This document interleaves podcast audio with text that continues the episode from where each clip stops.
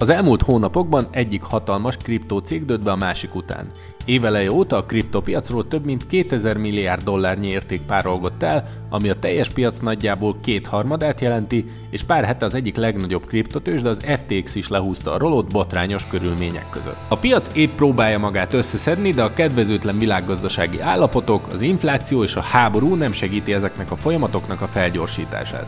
Mire számíthatunk most? Van még arra esély, hogy olyan őrült hozamokat érhessünk el, mint az elmúlt pár évben, vagy ennek az időszaknak végérvényesen vége van? Milyen negatív és pozitív folyamatok várhatóak, és persze a legfontosabb kérdés, hogy mikor érjük el a piaci mélypontot. Ezekről a témákról beszélgettünk az Index és a napi.hu új gazdasági podcastjében. Sziasztok, ez az All Time High gazdasági podcast első műsora. Én Sulcz Gábor vagyok, a Make It Count csatorna alapítója, a vendégem pedig Győrfi András a Kripto Akadémiától. Szia András! Szia Gábor, köszönöm a meghívást!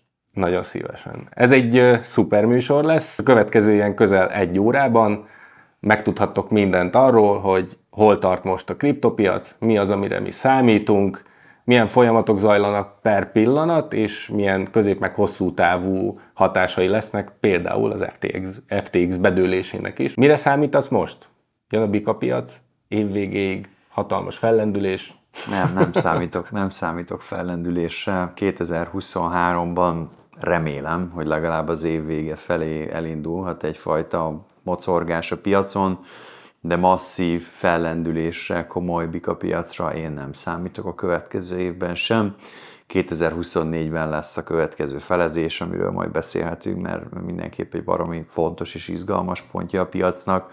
Ahhoz tudom én kötni a következő bika piacot, de az is lehet, hogy valamilyen teljesen más esemény indítja ezt majd be, viszont látni kell, hogy a makrogazdasági környezet most minden, csak nem kedvező, iszonyú magas az infláció, ennek egyenes következménye, hogy folyamatosak a kamatemelések az USA-ban is, az Európai Unióban is, úgyhogy egy ilyen környezetben egy ennyire újszerű és ennyire kockázatos eszköztől, mint a bitcoin és általában a kriptopénzek, nem várhatunk masszív emelkedést. Amióta van a Kripto Akadémia, ugye most már túl vagytok azért pár bika piacon, meg pár medve piacon is. Mit gondolsz, ez a mostani szituáció, ez mennyiben más, és miben hasonlít egyébként, vagy azt mondanám, miben tök ugyanolyan, mint az elmúlt összes többi medvepiac? A Terra nevű platform májusi összeomlásával elindult néhány dominó, sőt jó sok dominó. Szerintem a piac most egy megtisztuláson megy keresztül, és örök optimistaként, vagy örök hülyeként, ez nézőpont kérdése. Én azt mondom, hogy szerencsénk van, hogy ez most mind most történik. Mert gondolj bele, hogyha a Terra, a sok DeFi platform és az végül az FTX egy bika piacon omlik össze, az egy beláthatatlan és teljesen más szituációt eredményezne. Tehát most, amikor csöndesebb, nyugodtabb életszakaszában van a piac, lehet, hogy szerencsénk van, hogy ez a sok felfoghatatlan súlyú dolog most történik meg. De válaszolva a kérdésedre, nem gondolom, hogy ennek a medvepiacnak különösebb egyéni jellemzői lennének. Az biztos, hogy van egy olyan makrogazdasági környezet, amitől nem lehet eltekinteni. A második világháború 1945-ben ért véget, mi itt Európában azt kvázi egyfajta referenciapontként kezeljük, úgy is szoktak rá hivatkozni a történészek, mint a világégés. És mostanra fölépítettünk egy élhető civilizációt újra. Majd februárban elindult egy háború, ami volumenében, jellegében, attitűdjében, mienségében és a vele járó horrorral nettó emlékeztet a második világháborúra. Tehát is ebben a makrogazdasági környezetben, mert masszívan hat, ezt látjuk, hogy masszívan hat ez a háború az egész globális gazdaságra, nem nagyon tudom, hogy van-e olyan ember a Földön, akire ne hatna így vagy úgy, akár csak egészen minimális mértékben. Tehát ez a medvepiac szerintem nagyon hasonlít az összes többire, viszont nem lehet eltekinteni ezektől a tényezőktől. Ezek ma erre a piacra is rányomják a bélyegüket, a kilábalás, a talpraállás nehezebb, hosszabb, de azért a belső problémák, mint az FTX, szerintem azért azoknak nagyobb a nyoma, mint a külvilágnak a kriptopiacra. A kriptót divat utálni, de ez minden új technológiával így van. Az egyik kedvenc anekdotám valamikor 2003-4 tájékáról az egész világ sajtót körbejárta a hír, és Magyarországon is a csapból is ez folyt. Képzeld el, hogy valaki föltette egy bomba receptjét az internetre, és ezt harsogta, szó szerint ezt harsogta a globális média, hogy ezt az internet, vagy internetek nevű valamit, ezt úgy, ahogy van, azonnal le kell állítani, mert ennek nagyon rossz vége lesz. Tehát ami új, ami innovatív, attól az emberek ösztönszerűen egy kicsit óckodnak, egy kicsit tartanak tőle, aztán szép lassan az életük részévé válik mégiscsak. Ez történt az internettel, és bizonyos mértékig ugyanez fog történni a kriptopénzekkel. Most még új, kicsit olyan nehéz átlátni, nehéz érteni, úgyhogy tartunk tőle, legalábbis sokan a mainstream médiában, de ez a vele járója minden új piacnak. Az jutott eszembe, hogy van a Kármáknak egy tök jó könyve, aki a Doom-ot készített, vagy akik a Doom-ot készítették annó, hogy az első ilyen kvázi 3D-s lövöldözős játék volt, és hogy amikor kijött a játék, akkor nagyon sokan támadták őket, hogy túl véres, meg agresszív, meg túl realisztikus.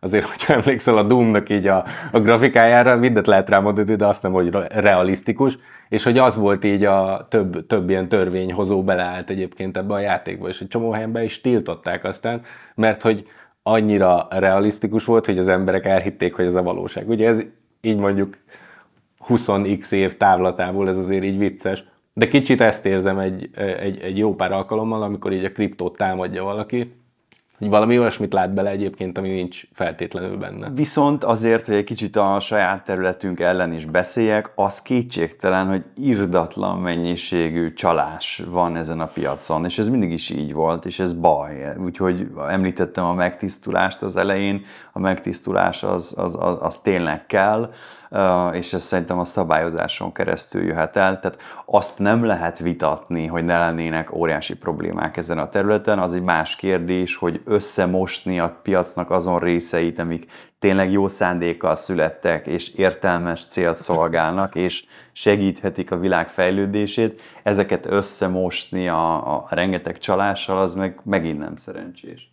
Ugye erre van egy tök jó kimutatás, hogy főleg a bitcoinnak még az indulásakor, meg amikor még ez az egész kripto igazából egy ilyen elég punk, meg anarchista dolog volt, és aztán ahogy kezdett mainstreammé válni, egyre több ilyen átlagember, meg intézményi befektető is bekerült ebbe a körforgásba, de hogy azt mondják, hogy az az időszak, amikor ezt csalásra használták, vagy ezt illegális tevékenységekhez használták. Amit ugye előszeretettel most is hangoztatnak a médiában az ilyen bitcoin héterek, hogy ezzel illegális tevékenységeket finanszíroznak, meg emberrablásban használják váltságdíjat, stb. Hogy ez már nincsen, viszont ennek a sokszorosát bukták el azokon az intézményi befektetőkön keresztül az emberek, akikről most ugye beszélünk. Igen. Hát főleg az FTX-re gondolok, hogy most, hogy az FTX összedőlt, és a Sam Bankman és a barátnője azt csinálták, ami valóban iszonyú gáz, de hogy ezt ráönteni a bitcoinra, és azzal érve, hogy látjátok, a bitcoinnal csak a baj van, hát ez... Pedig ez narratíva, ugye ez egy tök átlag narratíva, és amikor meg így ezt hallod, és tudod, hogy egyébként a Sam volt a bitcoinnak az egyik legnagyobb bírálója, ami azért retrospektív, így érthető, mert hogy decentralizált is, meg nem is annyira könnyű vele csalni, mint egy saját tokennel, szóval így mások voltak így az ő motivációi, de az, hogy vele példálóznak, hogy egyébként a bitcoin, meg úgy általában a decentralizáltság az veszélyes, az így a legnagyobb öngól, szerintem. Viszont jó hír, hogy ma reggel letartóztatták végre valahára. Szerintem ez csak színház. Lehet. Én két dologra számítok, vagy Sam így nem is sértetlenül jön ki az egészből, hanem mint egy ilyen megmentő, aki így rossz társaságba keveredett, hát nem volt mit tenni, ő így a legjobb ilyen szándékkal ment ebbe az egészbe, de aztán így a körülmények áldozata lett, vagy hirtelen eltűnik. És amúgy szerinted mi van a Sam Bankman körül? Tehát ő egy zseni, aki valójában aljas volt, vagy egy hülye gyerek, aki belekeveredett ebbe az egészbe? Én az elsőre gondolok. Én azt gondolom, hogy egyébként a Sam, azt lehet tudni, hogy ő egyébként egy ilyen zseniális programozó volt, tehát hogy nem, az biztos nem volt hülye. Azt el tudom képzelni, hogy egy abszolút szociopata, aki így egyébként itt tök jól játszotta ezt a szerepet, meg tök jól tudta manipulálni az embereket. Én azt is hallottam, hogy nem vega. Ami a legnagyobb durvaság lenne. Tehát azt eljátszani, hogy vega vagy 8 éven keresztül, az szerintem az igazán szociopata dolog, de hogy nagyon sok olyan infó derül ki róla, meg olyan háttéralkuk, ami egyébként abba a képbe, meg sztoriba, amit ő így kommunikált magáról, így rohadtul nem illik bele. Az, hogy politikusokat vesztett meg, meg hogy egyébként így a demokrata, meg a republikánus oldalra is adott pénzt, vagy nem. Igazából biztos, ami biztos. Tehát, hogy ez mind-mind olyan dolog, amiről így nehéz azt gondolni, hogy ez csak egy ilyen szerencsétlen hülye volt, akit így palira vettek, mert hogy ő áll egy csomó dolognak a középpontjában. Szóval, hogyha így fogadnom kéne, ha lenne ilyen oldal, ahol erre el lehet fogadni, én azt mondanám, hogy Sam egyébként egy okos, alapvetően ilyen rossz indulatú, vagy így, nem is rossz indulatú, hanem azt mondanám, hogy így alapvetően arra játszott, hogy ebből sok pénzt tudjon csinálni. Az, hogy ebből ki fog sérülni, meg kinek a pénzét veszi el, az így nem igazán érdekelte. De hát azért mégsem jön be a számítása, hiszen most kattant a bilincs, a pénz meg elúszott, tehát ezt ugye még mindig, de ezt még mindig nem lehet tudni, hogy ez a lóvé hol van. Tehát, hogy így elvileg elúszott, de gyakorlatilag meg mindig még milliárd dollárok hiányoznak így a... Hát azt nem mondom, hogy a könyvelésből már, hogy nem volt, ugye, senki se tudja, hogy egyébként ez milyen menő már, hogy a Bahamákon nem kell könyvelő. Ez egy ilyen nagyon jó üzleti modellnek tűnik innen is. De hogy még mindig milliárdok hiányoznak, amit így senki se tudja, hogy az így hova folyt el, és ugye nem is a saját tokenek, hanem jellemzően bitcoin, meg olyan kriptó egyébként, ami továbbra is így tartja az értékét. Szóval én szerintem ez a sztori még korán sem ért véget, hogyha itt Twitteren így követed így ezt a shit show-t, ami így van körülötte, akkor ilyen teljesen meglepő dolgok történnek. Most egy szenátusi tag adott egy interjút azzal kapcsolatban, hogy egyébként Sam, ő mindent megpróbált, de nem sikerült sajnos. Szóval, hogy egy ilyen abszolút ilyen mosdatása zajlik az olyan médiákban is, akiket támogatott. Most utólag kiderült, hogy ez egyébként az egyik legnagyobb ilyen kripto média platformot konkrétan ő pénzelte. Ja, de ezért mondom, hogy nagyon kell a szabályozás. Tehát a bitcoin maxik, meg úgy általában ezen a piacon egy csomó ember azt mondja, hogy élesen külön kell választani, hogy mi a kriptóban egy új pénzvilágot építünk, és a bankárok, meg a politikusok menjenek el jó melegre, és húzzunk egy éles határvonalat, és nyissunk egy új lapot. De szerintem ez egy teljesen fals irány, mert nem lehet az államrenddel egyrészt ennyire szembe menni, másrészt nyilván nekem is vannak kifogásaim és problémáim az állammal, nem itt, hanem így generálisan. Itthon nincs. Itthon nincs. A magyar állam jó, az összes többi rossz.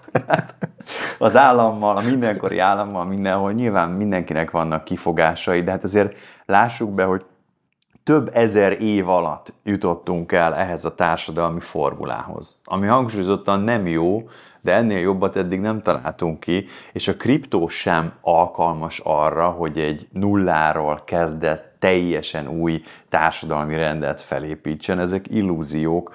A bitcoin és úgy általában a különböző kriptoeszközök gazdasági, pénzügyi eszközök, és van egy A-tól Z-ig terjedő keretrendszer, amiben ők alkalmasak arra, hogy bármit is jobbá tegyenek.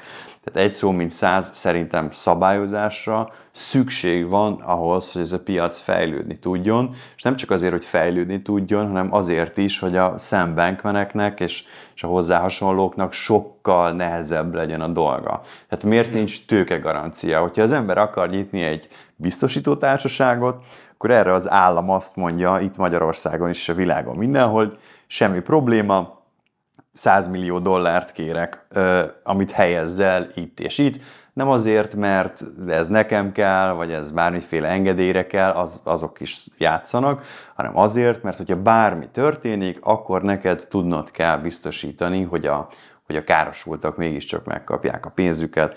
Ez a hagyományos tőzsdékre is igaz, a bankokra is igaz. Egy kriptopénz tőzsdét miért lehet tőkegarancia nélkül létrehozni? Ez teljesen abszurd. Na és ez tipikusan állami feladat, ami most még nagyon hiányzik, de ezt most meg fogjuk kapni, csak kérdés, hogy mennyire kemény formában, mert az FTX-nek köszönhetően simán lehet, hogy túl átesik alól túloldalára a szabályozás mindenhol, és ez már kifejezetten ártani fog a piacnak.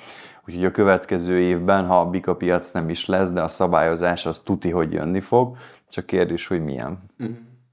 Ezzel nagyon sok olyan kérdőjel merült föl most az FTX botrány kapcsán, ami eddig így nagyjából úgy látszott, hogy ez egy lejátszott meccs. Ugye mert pont az FTX bedőlése előtt volt arról szó, hogy jönnek a bitcoin ETF-ek, ezeket most teljesen leradírozták, vagy legalábbis késleltették ezeknek a bevezetését, és én egyébként arra számítok, hogy sokkal szigorúbb szabályozást fogunk kapni, majd valamikor, amikor ez így elkészül jövőre, és hogyha ilyen szuper pozíciót sikerül összehozni, hogy akkor érjük el egyébként a recesszió mélypontját, amikor a legszigorúbb szabályozás is életbe lép, az egy ilyen tökéletes ilyen vihar lesz így a kriptóban. Én oda várom egyébként így a piaci mélypontot nagyjából. Amúgy az is tök érdekes, hogy lehet, hogy az FTX összeomlása, ami azzal, hogy hány embert érintett, és mekkora tőkét összesen, ugye előbbi az a milliós nagyságrendben mozog, az utóbbi a teljes kárérték, az pedig a $10 milliárd nagyságrendben mozog. Tehát én azon is szoktam csodálkozni, hogy csak erre a 17-18 ezer körüli szintre, most már 16-17 ezer körüli szintre esett a bitcoin. Tehát lehet, hogy ez mutatja a piac erejét, hogy megtörtént, ami történt az FTX-el, de mégsem csúsztunk vissza egészen 10 000-ig, ami amúgy még simán megtörténhet. Tehát ez tulajdonképpen van, mindig igyekezni kell meglátni az értéket is minden szituációban, és itt most nagyon kell ez a skill, mert tényleg egyszerűen hihetetlen, ami történt. Akkor szedjük össze gyorsan, hogy mi ennek az egész mostani helyzetnek így pro meg kontra, mondjuk így a jövőre nézve. Ugye arról beszéltünk, hogy kontra az, hogy mondjuk szigorúbb lehet a szabályozás, ami egyébként hosszú távon akár még jól is elsülhet. Pro az, hogy tisztul a piac, ami szerintem mindenképp szükséges. Tehát ahogy előre megyünk így az időben, egyre inkább kiderül, hogy mennyire ilyen túl fedezetlen volt az egész piac, és mennyi nem valós hitelnek a hitele építette fel egyébként ezeket az óriás kripto cégeket. Ugye most egymás után a 3R-ről volt, aztán a BlockFi, a kripto.com-nál egy nagy kérdőjel lebegett nagyon sokáig, most úgy nézett ki, hogy megúszták legalábbis mostanra, FTX előtte a Terra, és ez viszonylag gyorsan, egy rövid időn belül, és hogyha ezek az úgymond ilyen szürke zónában, vagy fekete zónában működő kriptocégek kiesnek, és a szabályozás miatt egy sokkal stabilabb ilyen intézményi befektető réteg jön be, az ugye hosszú távon jó lehet. De ennek a szigorúbb szabályozásnak a közvetlen hatása az valószínűleg nem lesz jó. Hát én is ugyanezt látom, szerintem még el fogja nyújtani ezt a medvepiacot, ami az FTX-szel történt. A túl szigorú szabályozás, és én attól tartok, hogy tényleg ebbe az irányba megyünk el, pedig megint csak el fogja nyújtani az egészet. De reagálva még az elejére, amit mondtál, hogy fedezetlen token és különböző olyan mahinációk, amik elképzelhetetlenek lennének a mostanra kiforrott tőzsde világában, amit az FTT tokennel csinált a Sam Bankman, az is önmagában abszurd. Tehát a nyakló nélkül nyomtatott kvázi a saját tokenedet, és aztán azt használod föl az alapjául vagy fedezeteként egyéb műveleteknek, ez egészen abszurd. Tehát pozitív folyamányaként, ahogy te is mondtad, a szabályozásban én a részletekben is nagy értéket látok. Ez ugye a klasszikus sortolás sok helyen már már nem engedélyezett, a kriptóban továbbra is semmi akadálya. Hát lehet, hogy a kriptóban is el kell jönnie annak az időszaknak, és a sortolás csak egy példa, tehát hogy konkrét részletszabályozások is megjelenhessenek. Például egy tőzsde tokent hogy lehet létrehozni, milyen feltételek. Ha egyáltalán lehet. Ha egyáltalán egy tőzsdének, ami irdatlan tőke fölött diszponál, ugye a felhasználók tőkéje fölött, ami eleve ad neki egy hatalmas versenyelőnyt más tokenekkel szemben, tehát létrehozhat-e egy kriptopénztőzsde saját tokent, hogyha igen, akkor milyen feltételekkel. És ez megint csak az időbeliségre mutat rá, hogy egyáltalán amíg a szabályozó megérti, mert a jog és úgy általában az állam mindig kullog a piacok fejlődése után, tehát egyáltalán amíg a szabályozók eljutnak odáig, hogy megértsék, hogy mi az a burn, hogy vonnak ki tokeneket, hogy állítják, mi az a tokenomics, stb. Az is még egy nagyon hosszú folyamat, úgyhogy most különösen sok türelemre van szükség. Amúgy ez is egy tök érdekes vonatkozása a kriptónak, hogy mindig azt mondjuk, hogy ez mennyire gyors piac, mennyire gyorsan változik, gyorsan. Ez így van, de ugyanakkor a világ általános fejlődését nem lehet megkerülni. A Warren Buffettnek, aki még nem egy nagy barátja a kriptopénzeknek, de van egy elhíresült mondása, hogy nem lesz egy hónap alatt egy gyereked, pusztán azért, mert 9 nőt teherbe ejtettél. Tehát vannak dolgok, amikhez idő kell. És a kriptoszabályozás kiforrásához, és általában a piac tisztulásához most különösen sok időre lesz szükség, hogy ez még egy év, vagy még 2 év, vagy akár még a következő 5 évben sem látunk érdemi előrelépést, azt viszont lehetetlen megmondani. Milyen folyamatokat látsz még mondjuk a következő fél évben, ami így hatással lehet a piacra? És most csak az ilyen nagyobb ívű dolgokra gondolok, az FTX őrületen kívül. Én tartok tőle, hogy vannak még csontvázak, amik nem borultak ki a szekrényből. Nem, ez hogy lehetne? És attól is tartok, hogy ezek a csontvázak mennyiségben és mienségben is okozhatnak meglepetést.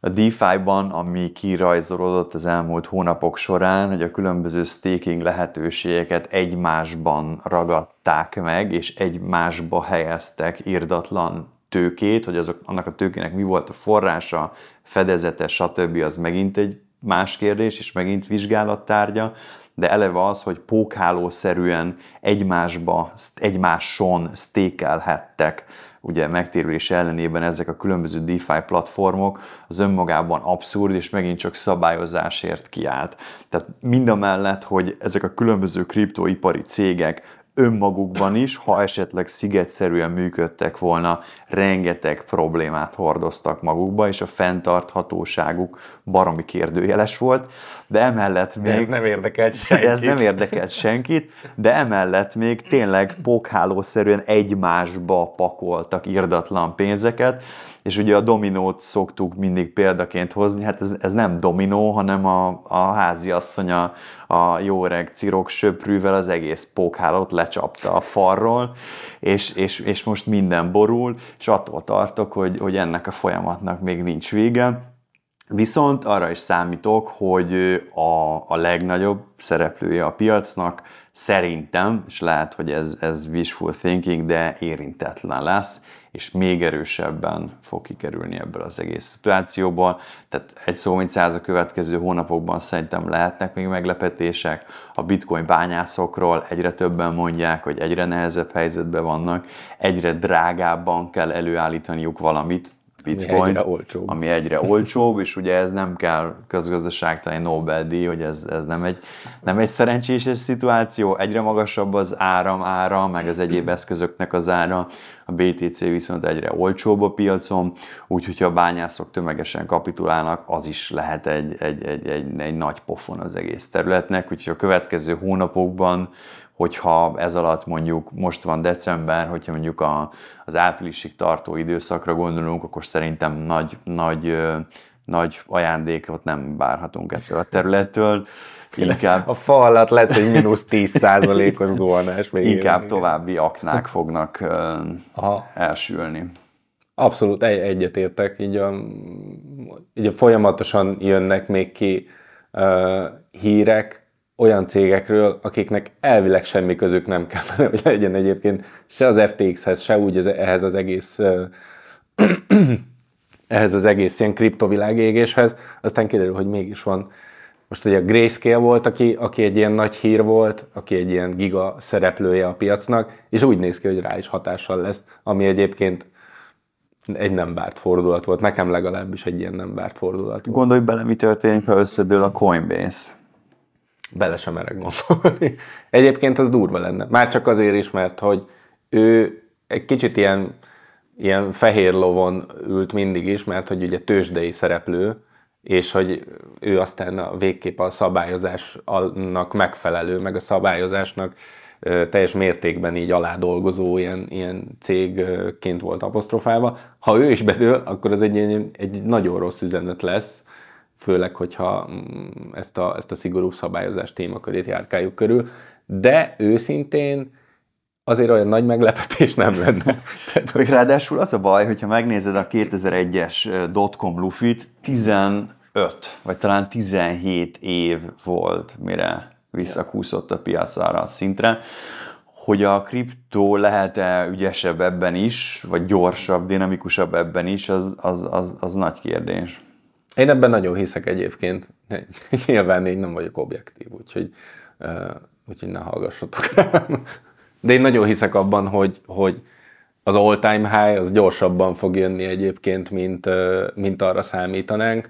Az, hogy az előtt mi fog történni, tehát én azt gondolom, hogy a következő bikapiac az egy nagyon agresszív bikapiac lesz. De hogy fogunk eljutni addig, meg mennyi idő van még az előtt, az most csak egy ilyen nagy sejtés, és nagyon sok mindentől függ. Ez általában a videóink alatt, amikor kommentelnek, ez egy ilyen tökre visszatérő kérdés, hogy hol van zajja? Tudod, hogyha ami egy jó kérdés, de csak rossz válaszok vannak rá. A jobb kérdés az, hogy mikor. mi lesz az igazi ilyen Black Swan event, ami aztán így végleg beküldi arra a szintre a kriptopiacot, meg úgy általában véve az egész gazdasági világot, amire szerintem amire most sokan számítanak, például én is. És hogy ez majd a következő 2 hónapban lesz, mondjuk egy ilyen csontváznak a kidőléséből, vagy valami teljesen más, most még nem látható fordulat. Ez még teljesen ilyen belülhetetlen. Amúgy egy sokadik muníció, ami a kriptoszkeptikusok kezében van, az az infláció. Tehát arról volt szó, Satoshinak ez volt az ígérete, hogy a bitcoin egy inflációálló eszköz, és hogyha a világban elszabadul az infláció, akkor majd meglátjátok, hogy a bitcoin megmenti a világot. Hát ez most nem biztos, hogy teljesül. Tehát azért sok muníció van a kriptoszkeptikusok kezében, de valamiért én magam is kitartok még az egész mellett. Tehát nem jutottam még el arra a pontra, és szeretnék úgy gondolni magamra, hogy eljuthatok arra a pontra, mert nem vagyok agymosott, de lehet, hogy annyira agymosott vagyok, hogy sosem jutok el arra a pontra, hogy megkérdőjelezzem a kriptót, de még nem jutottam el. És 2 év múlva abszolút kriptotagadóként, mint Warren Buffett, meg Jamie Dimon, így majd így. Ez egy scam. Valószínűleg nem ez fog történni. Viszont, ami abszolút pozitív, hogy ez a klasszikus mondás, hogy if you have doubt, zoom out. Tehát például a Covid pánik idején is 2020 márciusában mindenki a fejét fogta, kinéztél az ablakon, és egy autó nem ment el a ház előtt, minden megállt, mindenki megvette az utolsó csomaglisztet a boltba, és teljes összeomlás. Tehát, ha megnézed az S&P 500-at most, 2-3 év távlatából, hát ez egy kis hangya. Egy horpadás. Egy kis hangyafülnyi horpadás, és ugyanez igaz 2008-ra is. Tehát azért a korábbi tapasztalatok, és itt nem hónapokra vagy 1-2 évre gondolni, hanem 5-10-15 és tényleg sok évtizedes távlatban, mert szerintem csak így érdemes megközelíteni a piacokat, bármelyik piacot, tehát az évtizedes tapasztalat azért azt mondja, hogy valószínűleg 2 évvel mostanhoz képest a jövőben, 2-3-4-5 évvel ez egy emlék lesz. Nem egy kellemes emlék, de egy emlék, ami nem vetett véget a világunknak. A szar emlék, igen. Én is abszolút ebbe hiszek. Tehát, hogy és ehhez kapcsolódik egyébként, amiről így a végén akartam beszélni, de most tök jól beleilleszkedik. Nagyon sok kezdő most találkozik először a kriptóval, és szerintem ez egy tökéletes alkalom így a kriptóval való találkozásra, mert ez az abszolút ilyen, ez a naturális megjelenítés a kriptónak minden hibájával, minden be nem váltott ígéretével. Sokkal jobb most találkozni a kriptóval, mint akkor, amikor így közel vagyunk az all time high-hoz, és úgy néz ki, hogy mindenki, aki nem bitcoin bányászik, az egyébként egy nettó hülye, mert hogy ezzel végtelen sok pénzt lehet csinálni. Az egy sokkal veszélyesebb pont. Aki most foglalkozik ezzel, aki most investál, és nem elsősorban pénzt, hanem inkább időt meg figyelmet ebbe, szerintem az nagyon sokszorosan megtérül. És ezzel kapcsolatban, ami eszembe jutott, hogy nagyon sok kezdő kérdezi, hogy mit csináljon, hogyha ő kriptóba akar fektetni, de nincs semmi fogóckodója, hogy hogyan lehetne ennek nekifogni. És legtöbbször én azt szoktam mondani, hogy akkor próbáld ki milyen bitcoint vásárolni. És ne egyszerre vásárolj, hanem időben eltolva, ugye ez a DCA stratégia szerint, dollar cost averaging szerint, ahol ugyanaz történik, mint amit te is mondasz, amikor kizúmolhat az ember, és így nem azon kell aggódnia, hogy amit ma megvett, az holnap drágább lesz, vagy olcsóbb, mert hogy tudod, hogy fogsz vásárolni ma is, meg 2 hét múlva, meg 1 hónap múlva, nagyjából ugyanazt az eszközt, amit egyébként mindig is vásárol az ember, és hogyha történelmileg vizsgálod a bitcoint, vagy az ethereumot, akkor azért abból az jön ki, hogy ez egy jó stratégia, ez így jól működik. Ezzel szerintem egy kezdő így tök jól meg tud ismerkedni, nem rizikómentesen, mert azért így mindig van benne kockázat, de sokkal kevésbé kockázatosabb, mint belevásárolni egy shitcoinba hitelből. és ahogy telik az idő, egyrészt maga a pozíció is valószínűleg egyre jobban fog kinézni, maga biztosabban fogja kezelni ő is kriptókat, meg közben tanul egy csomót róla az ember. Szóval ez szerintem egy ilyen jó tanács lehet, hogyha valaki akar foglalkozni, semmiképp sem vásároljon olyat, amiről lövése sincs. Aki nem olvassa el így a Bitcoin white papert, én nekem ez lenne így a disclaimer. Mielőtt Bitcoint vásárolsz, előtte így le kell görgetni, mint a Google-ben a term sheet-et, hogy legalább annyit elolvasni. Mondjuk nem könnyű elolvasni a Bitcoin white papert, ezt tegyük hozzá. Egy abszolút borzalmas íromány szerintem. Tehát abszolút látom, hogy aki írta, neki nem az volt a célja, hogy az élvezhető legyen. Ebben egyetértek, egy masszív technikai dolog, ami az a magas szintű matematika sem árt, úgyhogy nem könnyű elolvasni. Úgy még valami eszembe jutott, ami szerintem baromi szomorú, de viszont iszonyú fontos az idei évből, hogy ezt mondani szokták, minden szentnek maga felé nyúlik a keze. Tehát ugye az egész Satoshi álom arról szólt, hogy decentralizáció, transzparencia, igazságosság, stb. Eltelt néhány év, és sikasztás, csalás, összeesküvés, politikai kapcsolatok, korrupció, stb. Stb. Tehát nem tudunk kibújni a saját bőrünkből. A Vakok földjén egy zseniális film, amit a Donald Sutherland az egyik központi karakter, érdemes megnézni, nagyon röviden bebörtönzött fiatal forradalmár, nagy nehezen évek, évtizedek múltán kiszabadul, ő kerül a hatalom csúcsára, és egy 3-szor olyan szörnyű, véres kezű diktátor válik belőle, mint az a diktátor, aki őt börtönbe tette. Ember embernek farkasa egyrészt, most az ember nem változik. Tehát Satoshi álma ezért is iszonyú fontos, mert tehát 100 és 1000 évvel a jövőben is ugyanazok az emberi reflexek és ugyanazok az emberi jellemvonások fogják meghatározni a világot, mint most. De legalább a pénzvilágban legyen egy olyan eszköz, vagy egy maroknyi, ami nyomokban valami nemesebbet, valami szebbet tartalmaz, és nekem ez a bitcoin. Szerintem erről szól a bitcoin, de illuzórikus azt gondolni, hogy majd ez a piac megváltoztatja a világot. Nem, az emberek nem változnak. Az ókorban is volt korrupció, összejátszás, összeesküvés, sikkasztás, stb. Most is van, és a távoli jövőben is lesz, de legalább egy picit tudna szépíteni ezen az egészen a bitcoin. Engem full meggyőztél egyébként. Ott dolgozunk nem messze a Satoshi szobortól, amit állítottatok, Úgyhogy mindig szoktunk inni az egészségére egyet. Az öregnek, vagy fiatalnak, vagy csoport, vagy bárki is legyen az. Ugye a bitcoin lehet az egész kriptovilágnak a megrontója végül, mert hogy mindenki arra akar építkezni.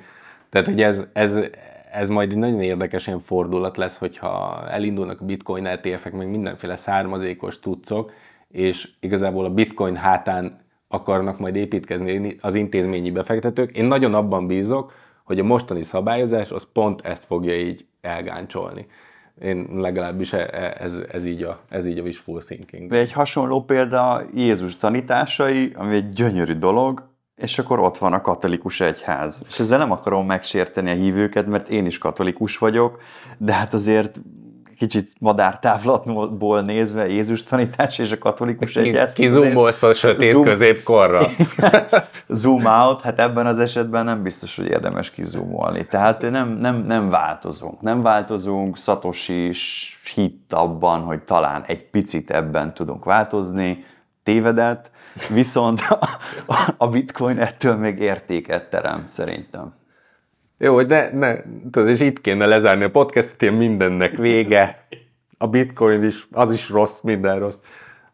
Beszéljünk egy kicsit arról, mi van akkor, hogyha mondjuk nem minden a rossz irányba fordul, illetve még ezelőtt a CBDC-kről beszélhetnénk egy... Most nagyon ilyen amerikai film irányba viszed, de hogy nem lehet ezt a történetet, nem lehet úgy befejezni, hogy megöli magát a főhős, minden tönkre megy. Hát jó, próbáljuk meg.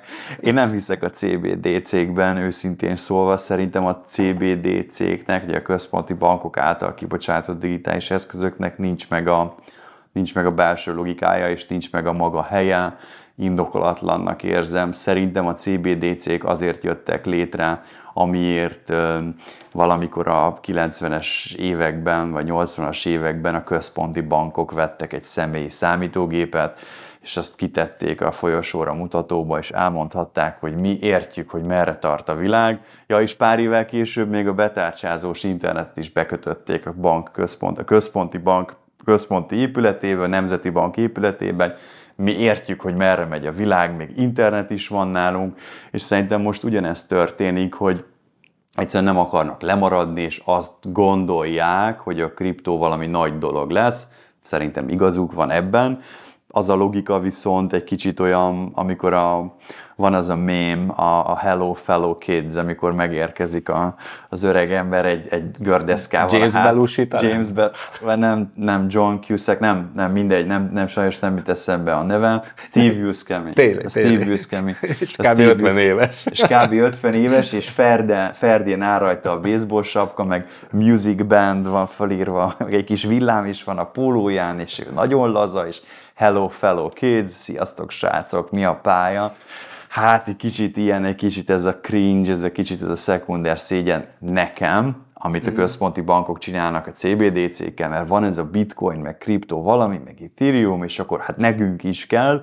Szerintem nincs meg a maga helye, kivéve Kínában, ahol az Orwelli legszörnyűbb 84. disztópiának, igen, 1984-nek a legszörnyűbb vízióinak a húsvér valósága, a totális központi irányítás egy újabb eszköze.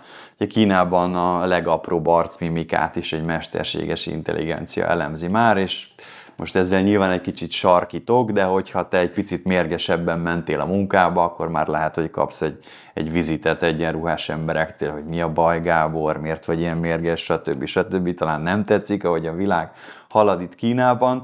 Tehát a kínai verzió, a digitális yuan, annak értem a logikáját, de ez egy szomorú logika, de amúgy nem látom ennek célját. Kínában tényleg minden egyes tranzakciót láthat és ellenőrizhet az állam a digitális yuanon keresztül, de hogy például Németországban, Kanadában, stb. Mi célja, értelme lehet egy CBDC-nek? Szerintem semmi. Nekem két ilyen, ami abszolút erre a disztópikus feelingre így ráerősít, két ilyen nagyon meglepő dolog volt. Az egyik az, ami pont a kínai CBDC-vel kapcsolatban volt egy olyan hír, amit így sose fogunk tudni megerősíteni egészen addig, amíg így valósággá nem válik, hogy ezek a kínai CBDC-k, ezek lejárati idővel rendelkeznek majd. Ami elég hardcore, tehát kb. Arról van szó, hogy megkapod a fizetésed, és x időn belül el kell költened, különben elértéktelenedik. Ez egy kicsit erős azért így kezdésnek, plusz ebben az is benne van, hogy minden egyes pénzegység, ami ebben a digitális CBDC őrületben forog, az külön távolról irányítható, tehát le tudják úgy zárulni a számládat messziről, hogy így ma még volt x yuanod, holnap meg zéro. És ez azért így elég félelmetes, és ha belegondolsz, hogy ez mekkora ilyen kontrollt ad mondjuk egy bármelyik államnak így az állampolgárok pénze felett, akkor így a CBDC az nem egy nagyon pozitív dolog. Tehát miért nem adományoztad a pártnak a fizetéseden? Hát igen. Valószínűleg az van, hogyha lejár, akkor automatikusan átkerül. Én így csinálnám. De abban maradtunk, hogy valami pozitívat is meg. De nem, ez még nem az, pont azt mondtam, hogy ez még a pozitív előtt. Ja, még a pozitív előtt. Ja, igen, hogy így még hogyha van sebb tapasz, amit le kell rántani, akkor ez az. Illetve még itt van egyébként a bitcoinnak, meg ugye a kriptónak általában ez ami egy nagyon jó, vagy hát szerintem egy nagyon értelmes kritikája szokott lenni, hogy sok energiát zabál. Uh-huh. És egyébként ez így van, de egyébként az én logikámban pont ez az egyik érték. Gyakorlatilag a felhasznált energiának az értékét is tárolod ezzel a kriptóval, ami egy ilyen kicsit meredek gondolatteszt, de valójában azért erről van szó.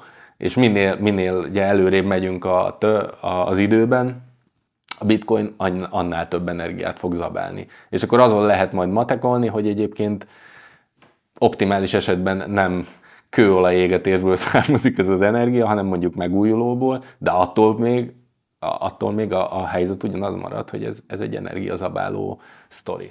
Hát azt mondják az elemzők, hogy már 55, vagy ki tudja, lehet, hogy 60%-nál is jár a megújulók aránya a bitcoin bányákban, ami érték. Nyilván a megújuló energiának is van masszív környezeti lábnyoma, tehát ne legyenek illúzióink egy szélerőműnek, szélerőműparknak, napelemparknak, stb. Bár sokkal jobb megoldások, mint a szénhidrogének, ez kétségtelen. Viszont abba az irányba tart határozottan a bitcoin bányászat, hogy tisztuljon és zöldüljön, nem véletlenül született meg a Bitcoin Mining Council sem, ami egyfajta cég, vagy szövetkezet. De ők mennyire validak egyébként? Így nekem kívülről így... Valószínűleg kevésbé, de legalább léteznek. Egy lett így a bitcoin fölött. Igen, de ugyanakkor a világot nem a szép gondolatok mentik meg, hanem a nyers üzleti logika. És a bitcoin bányászatra is ez igaz, nekik a lehető leghatékonyabban és a legolcsóbban kell nagy mennyiségű elektromos áramhoz hozzájutniuk, ezért ugye a klasszikus példa, hogy Kínában, amíg lehetett Kínában bitcoin bányászni, most már nem lehet, vízerőművek tőszomszédságába tették a bitcoin bányákat, és vannak is erről 5-6-7-8 évre felvételek, hogy amikor kiáratta nem tudom melyik kínai folyó, akkor a bitcoin bányát is vitte magával, tehát ez egy valid dolog. Nagyon sokan az USA-ba költöztek, amióta tavaly nyáron Kínában megtiltották a bitcoin bányászatot, ahol már eleve ugye a kor szellemének megfelelően naperőművekkel, stb. Oldották meg. Tehát szerintem ilyen értelemben jó irányba tart a bitcoin bányászat, és amúgy azzal egyetértek, hogy a bitcoin bányászatban a proof of work modell, tehát hogy legyen ott ez a masszív energiaforrás, ez is belekerül a bitcoinba. Tehát a bitcoin szellemiségéhez ez is kell, de viszont szerintem ez egy pozitív irány, mármint az energiaforrás kapcsán a bányászat. Érzed, milyen szépen átkötöttem ilyen negatívról, kb. Negatív, igen. De már egy kicsit pozitív, és most meg jöhet a pozitív. Már kezdem elfelejteni, hogy mennyit buktam idén. Már tök jól érzem magam, csak nem szabad megnézni az accountomat soha. De nem buktad el, tudod, amíg nem zárod a pozíciót. Ez így van. Hát figyelj, én ezt a tőzsdei pályafutásomból megtanultam, hogy tehát az egy olyan bukó, amit így, azt így le kell nyelni. Lehet, hogy visszamászik, és lehet, hogy majd így egyszer nullán leszek, vagy akár még nyereség is lesz rajta. De ez rajta, megint ahhoz kapcsolódik vissza, hogy a kriptónak az extrém volatilitása az egyrészt ellened van, másrészt érted is van. Abszolút. Tehát amennyit bukni tudsz, ugyanúgy, most majdnem kimondtam, hogy lottó, de igen, tehát azért érték is van ebben. Ha bárki gondolkozott azon, hogy kriptóba jó ötlete befektetni, remélem most már tiszta a kép. Persze, ez egyébként, amit az elején is kérdeztem tőled, hogy hova teszed így a kockázati skálán a kriptót, nekem abszolút így a maximum felé len ki. Tehát, hogyha bárki kérdezi, hogy egyébként fektessen a kriptóba úgy, hogy előtte mondjuk nem foglalkozott se kereskedéssel, se befektetéssel, akkor legtöbbször így az egyértelmű nem. Tehát így először vegyél valamit, ami kevésbé volatilis, vegyél egy részvényt, egy blue chipet, próbáld ki, hogy ez milyen, és hogyha már azon is stresszel az ember, és így nem bírja ki mondjuk mentálisan ennek a terhét, akkor lehet, hogy nem egy jó. Hát meg ugye a klasszikus tanács, hogy maximum az 5%-át tartsd kriptopénzekben a teljes portfóliódnak. Amit te nyilván. Ez az, ami én teljesen követem ezt, néha még kevesebbet is. Igen. Ja, ez nem igaz. Igen, tehát ez az, ami a közös ismerőseink körében inkább úgy a 90-95-es 100%-kel. Akkor kérdezett, hogy hát igazából csak annyi ilyen fiat pénzem van, hogy így a rezsit ki tudom fizetni, minden más így stablecoin. Én bevallom, hogy volt már, hogy kriptopénzváltásból kellett befizetnem a rezsit, őszintén. Nem vagyok rá büszke, hát de voltak normális. Ez tök normális. Viszont, még egy gondolat, hogy azért tavaly, és ez megint csak egy pozitív boom, hogy azért tavaly márciusban ez egy óriási lépés volt, amikor a Paul Tudor Jones, ugye egy legendásnak mondott amerikai befektető, kiállt egy kamera elé, és azt mondta, hogy igen, a mi totál portfóliunknak, nem emlékszem már 6%-a, hogy mindegy, hogy mennyi, de már BTC-ben vagyunk. Tehát szerintem az majd utólag egy történelmi pillanat lesz, mert biztos, hogy nem ő volt a legelső, de ő volt az első, tehát ez olyan, mint az első nem fehér elnöke az USA-nak, és erre szerintem, hogy így fogunk visszaemlékezni, tehát ezt a folyamatot is látni kell, sőt azt is, hogy a jelen körülmények között is rengeteg olyan komoly nagy intézményi befektető van az USA-ban és meg máshol is, akik azt mondják most is, hogy mi kitartunk a kriptoportfóliónk mellett. Igen, rengeteget buktunk, de hiszünk ebben a területben, és nem adjuk föl ezeket a pozíciókat. Tehát azért beszéltünk arról, hogy buborék a kriptó, meg hogy egy kis nis valami, és az, még mindig az, de tényleg szépen lassan diffundál a mainstream gazdaságba, ami egy fontos folyamat. Igen, és ez egy tök jó gondolat, mert szerintem, hogyha itthonról nézel kifelé, akkor ennek sokkal több jelét fogod látni. Ugye az én kedvenc ilyen platformom, ez vállalhatatlan Twitter, ami a leggyorsabb platform a kriptóban, és egyben a legmegbízhatatlanabb is. De ott naponta látod egyébként, hogy intézményi befektetők, bankok, befektetési alapkezelők nyilatkoznak arról, hogy egyébként a kriptó az még csak ilyen óvatosan, hogy lehet egyébként, hogy nem nettó hülyeség, úgy, hogy mondjuk egy évvel ezelőtt abszolút ellene voltak. A bitcoin héterek utolsó bástyája, ugye a Berkshire Hathaway, meg Warren Buffették, de ők is szerintem így, én legalábbis azt gondolom, hogy ők így masszívan vásárolnak bitcoin, csak arra várnak, hogy legyen még olcsóbb. Még egy fontos dologról szeretnék beszélni, meg a véleményedre vagyok kíváncsi, hogy ugye mire ez az adás, vagy ez az epizód élesbe kerül, addigra már megleszünk a holnapi FED döntéssel, kamat döntéssel. Ugye ez azért érdekes, mert hogy ez a kamat döntés, ez így eléggé szokta irányítani a piacokat, meg hatással lenni a piacra. Hogyha épp az történik, amire számított a piac, akkor azért, hogyha meg nem, akkor meg pont ellentétesen, és ennek bármilyen más kombinációja is. Ez a legnagyobb ilyen amerikai gazdasági lottó, amikor így próbáljuk előre kitalálni, hogy mit fog dönteni a Fed. És amit most így tudunk, hogy a piac inkább egy kisebb emelésre voksol most, egy 50 bázispontosra, ami egy visszalépés lenne az eddigi ütemtől, ugye eddig egy agresszív kamatemelési stratégiája volt a Fednek, most egy visszafogottabbra számítunk, vagy számítanak, ami már azt indikálná, hogy kezdjük elérni az inflexiós pontot, amikor majd az infláció elkezd újra szépen csökkenni, és aztán szép lassan visszatérnek a dolgok a normális kerékvágásba, és mégis elkerüljük a recessziót, és ellovagolunk a naplementébe. Szerintem ez egy illúzió. A most következő holnapi vagy holnap utáni kamat döntés a FED-től lehet ugyan kedvezőbb, és én is arra számítok, hogy 0,5 lesz, és nem 0,75, mint ahogy ezt az elmúlt hónapokban megszokhattuk, de szerintem még nem vagyunk túl az inflációs csúcson. Ezt levezetni egy másodfokú egyenlettel nem tudom bizonyítani, de az általános folyamatokat látva az USA-ban, például az amerikai háztartások vagyona, ami szintén egy gyakran citált indikáció, harmadik egymást követő negyedév során esik, és sok egyéb olyan tényező van, ami abban az irányban mutat, hogy ebben az alagútban még van befelé, mielőtt a fényt megláthatnánk a végén. És azért indítottam azzal, hogy ez egy illúzió, mert hogyha holnap vagy ezen a héten megszületik egy kedvezőbb kamat döntés, az nem jelenti azt, hogy akkor az azt követő megint kedvezőbb lesz, majd az azt követő megint, és az ember hajlamos így gondolkodni, hogy ma egy kicsit kevésbé fáj a hátam, mint tegnap, akkor holnap biztos, hogy megint kevésbé.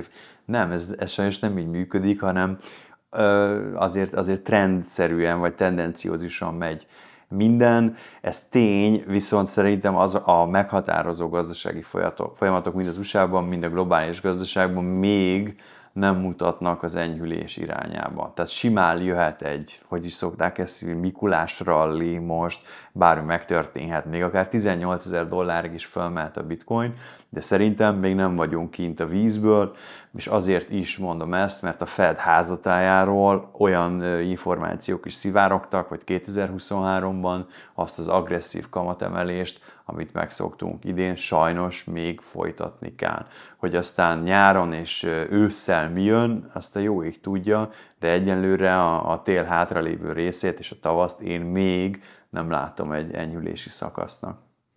Nagyjából ugyanezt gondolom. Ugye, amit sokszor szoktak felhozni bizonyítékként, vagy nem is tudom, hogy miért lesz egyébként egy visszafogottabb ilyen kamatemelési ciklus majd, mert hogy a Fed elnöke, Jerome Powell, erről nyilatkozott, hogy látnak már arra utaló jeleket, hogy ez lehet, hogy nem is annyira hülye ötlet.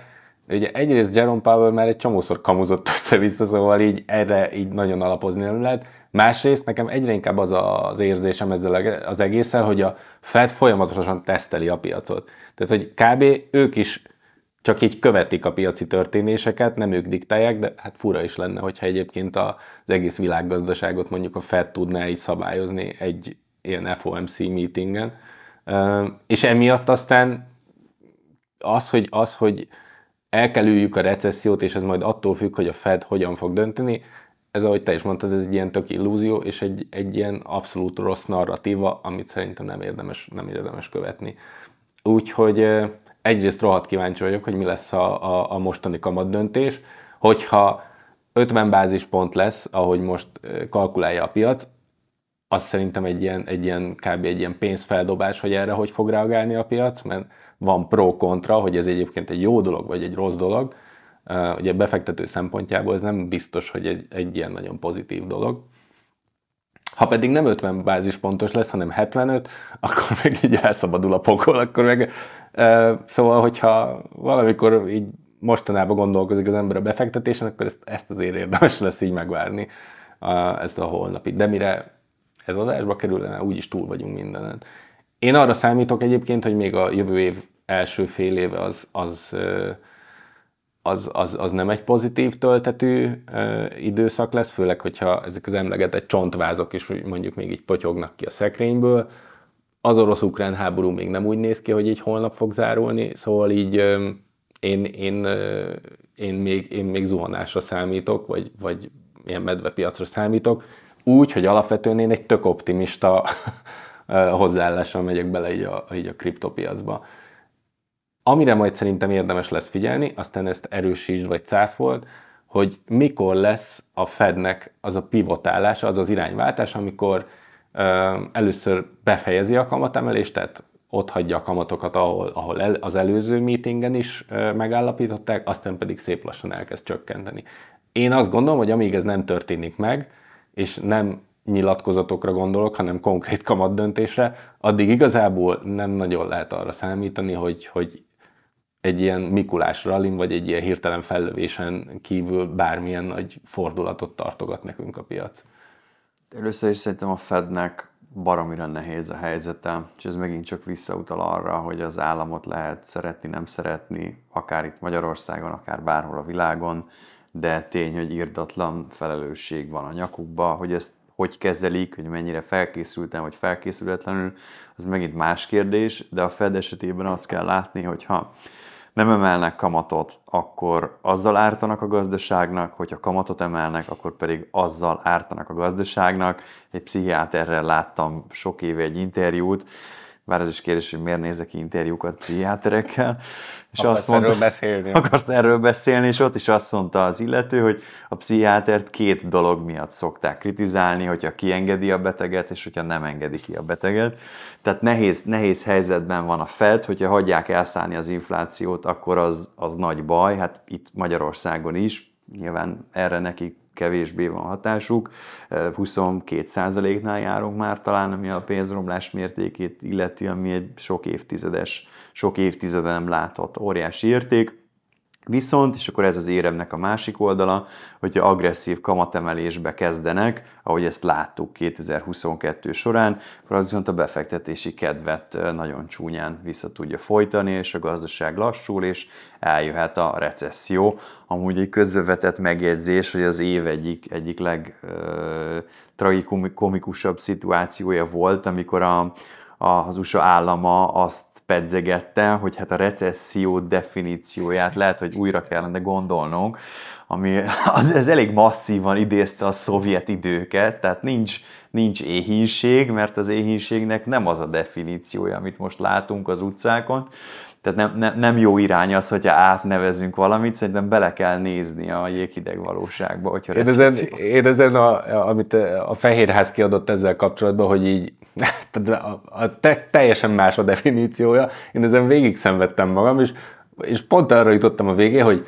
magában az a jel is nagyon szar, hogy egy ilyen nyilatkozatot kiad egyébként a Fehérház, hogy egyébként magyarázni kell, hogy mi az a recesszió, és ez nem az, aminek te gondolod egyébként. Ez magában egy ilyen nagyon rossz indikáció. Igen, szóval ez tényleg hajmeresztő volt, de visszatérve az eredeti kérdésedre, egyetértek, hogyha a Fed azt mondja, hogy most már lehet hagyni a kamatokat, ahogy vannak, az önmagában szerintem jót tenne a piac hangulatának, de az még nem most lesz. Hogy ez jövőre megtörténhet-e, nem tudom. Én is optimistán igyekszem élni az életem, hiszek benne, hogy jövő év második felében jó irányba mehet minden. Azért a háború is úgy tűnik, hogy az oroszoknak egyre rosszabbul alakul, ami gazdasági értelemben a világnak jó. A koronavírust is talán elfelejthetjük. Persze aztán simán lehet, hogy amikor a háború kezdene lecsengeni, tegyük föl mondjuk jövő májusban, akkor Kína megtámadja Tajvant, és akkor következik még egy 1,5-2 éves nehéz időszak. Szép végszó, és ezzel zárjuk a hajadós. Talán annyit tennék így a végére, hogy ne abszolút ilyen doomsday feelingje legyen, hanem ilyen amerikai lezáráson legyen, hogy az egyik opció az, hogy aki most akar kriptóval foglalkozni, az így fél évre visszarakja a fiókba ezt a tervet, éli tovább az élet, és majd visszatér akkor, hogyha nem lesz ekkora pusztulás. Ami egyen jobb stratégia szerintem az, hogy most lehet erről tanulni, kvázi úgy edukálódni, hogy nincs tétje, mert hogy így nem maradsz ki semmiből, és úgy felszívni magát az embernek tudásban, meg mentálisan is, hogy amikor majd lesz egy bikapiac, és én azt gondolom, hogy biztos, hogy lesz, akkor úgy tudjon belemenni egy befektetésbe, hogy jobban tudja kezelni a kockázatokat, jobban felismeri a jó projekteket. Szóval ezt az időszakot szerintem nagyon jól is ki lehet használni. Aztán, hogy ez az időszak mennyi, hogy ez egy 3 hónap, fél év, vagy majd találkozunk 2025-ben, az meg majd úgyis legközelebb beszélünk erről, hogyha már így jobban benne vagyunk ebben a ciklusban is. Ha ezt az időszakot tanulásra akarod felhasználni, akkor ezt megteheted a Kripto Akadémiánál, YouTube-on, TikTokon is megtaláljátok őket, meg persze van egy honlapjuk is, illetve a Make It Countnak a csatornáin, szintén TikTok, YouTube és Insta, ahol velünk lehet találkozni, meg tőlünk lehet kérdezni. Ennyi volt az első epizód, remélem ti is annyira élveztétek, mint mi, és találkozunk a következőben.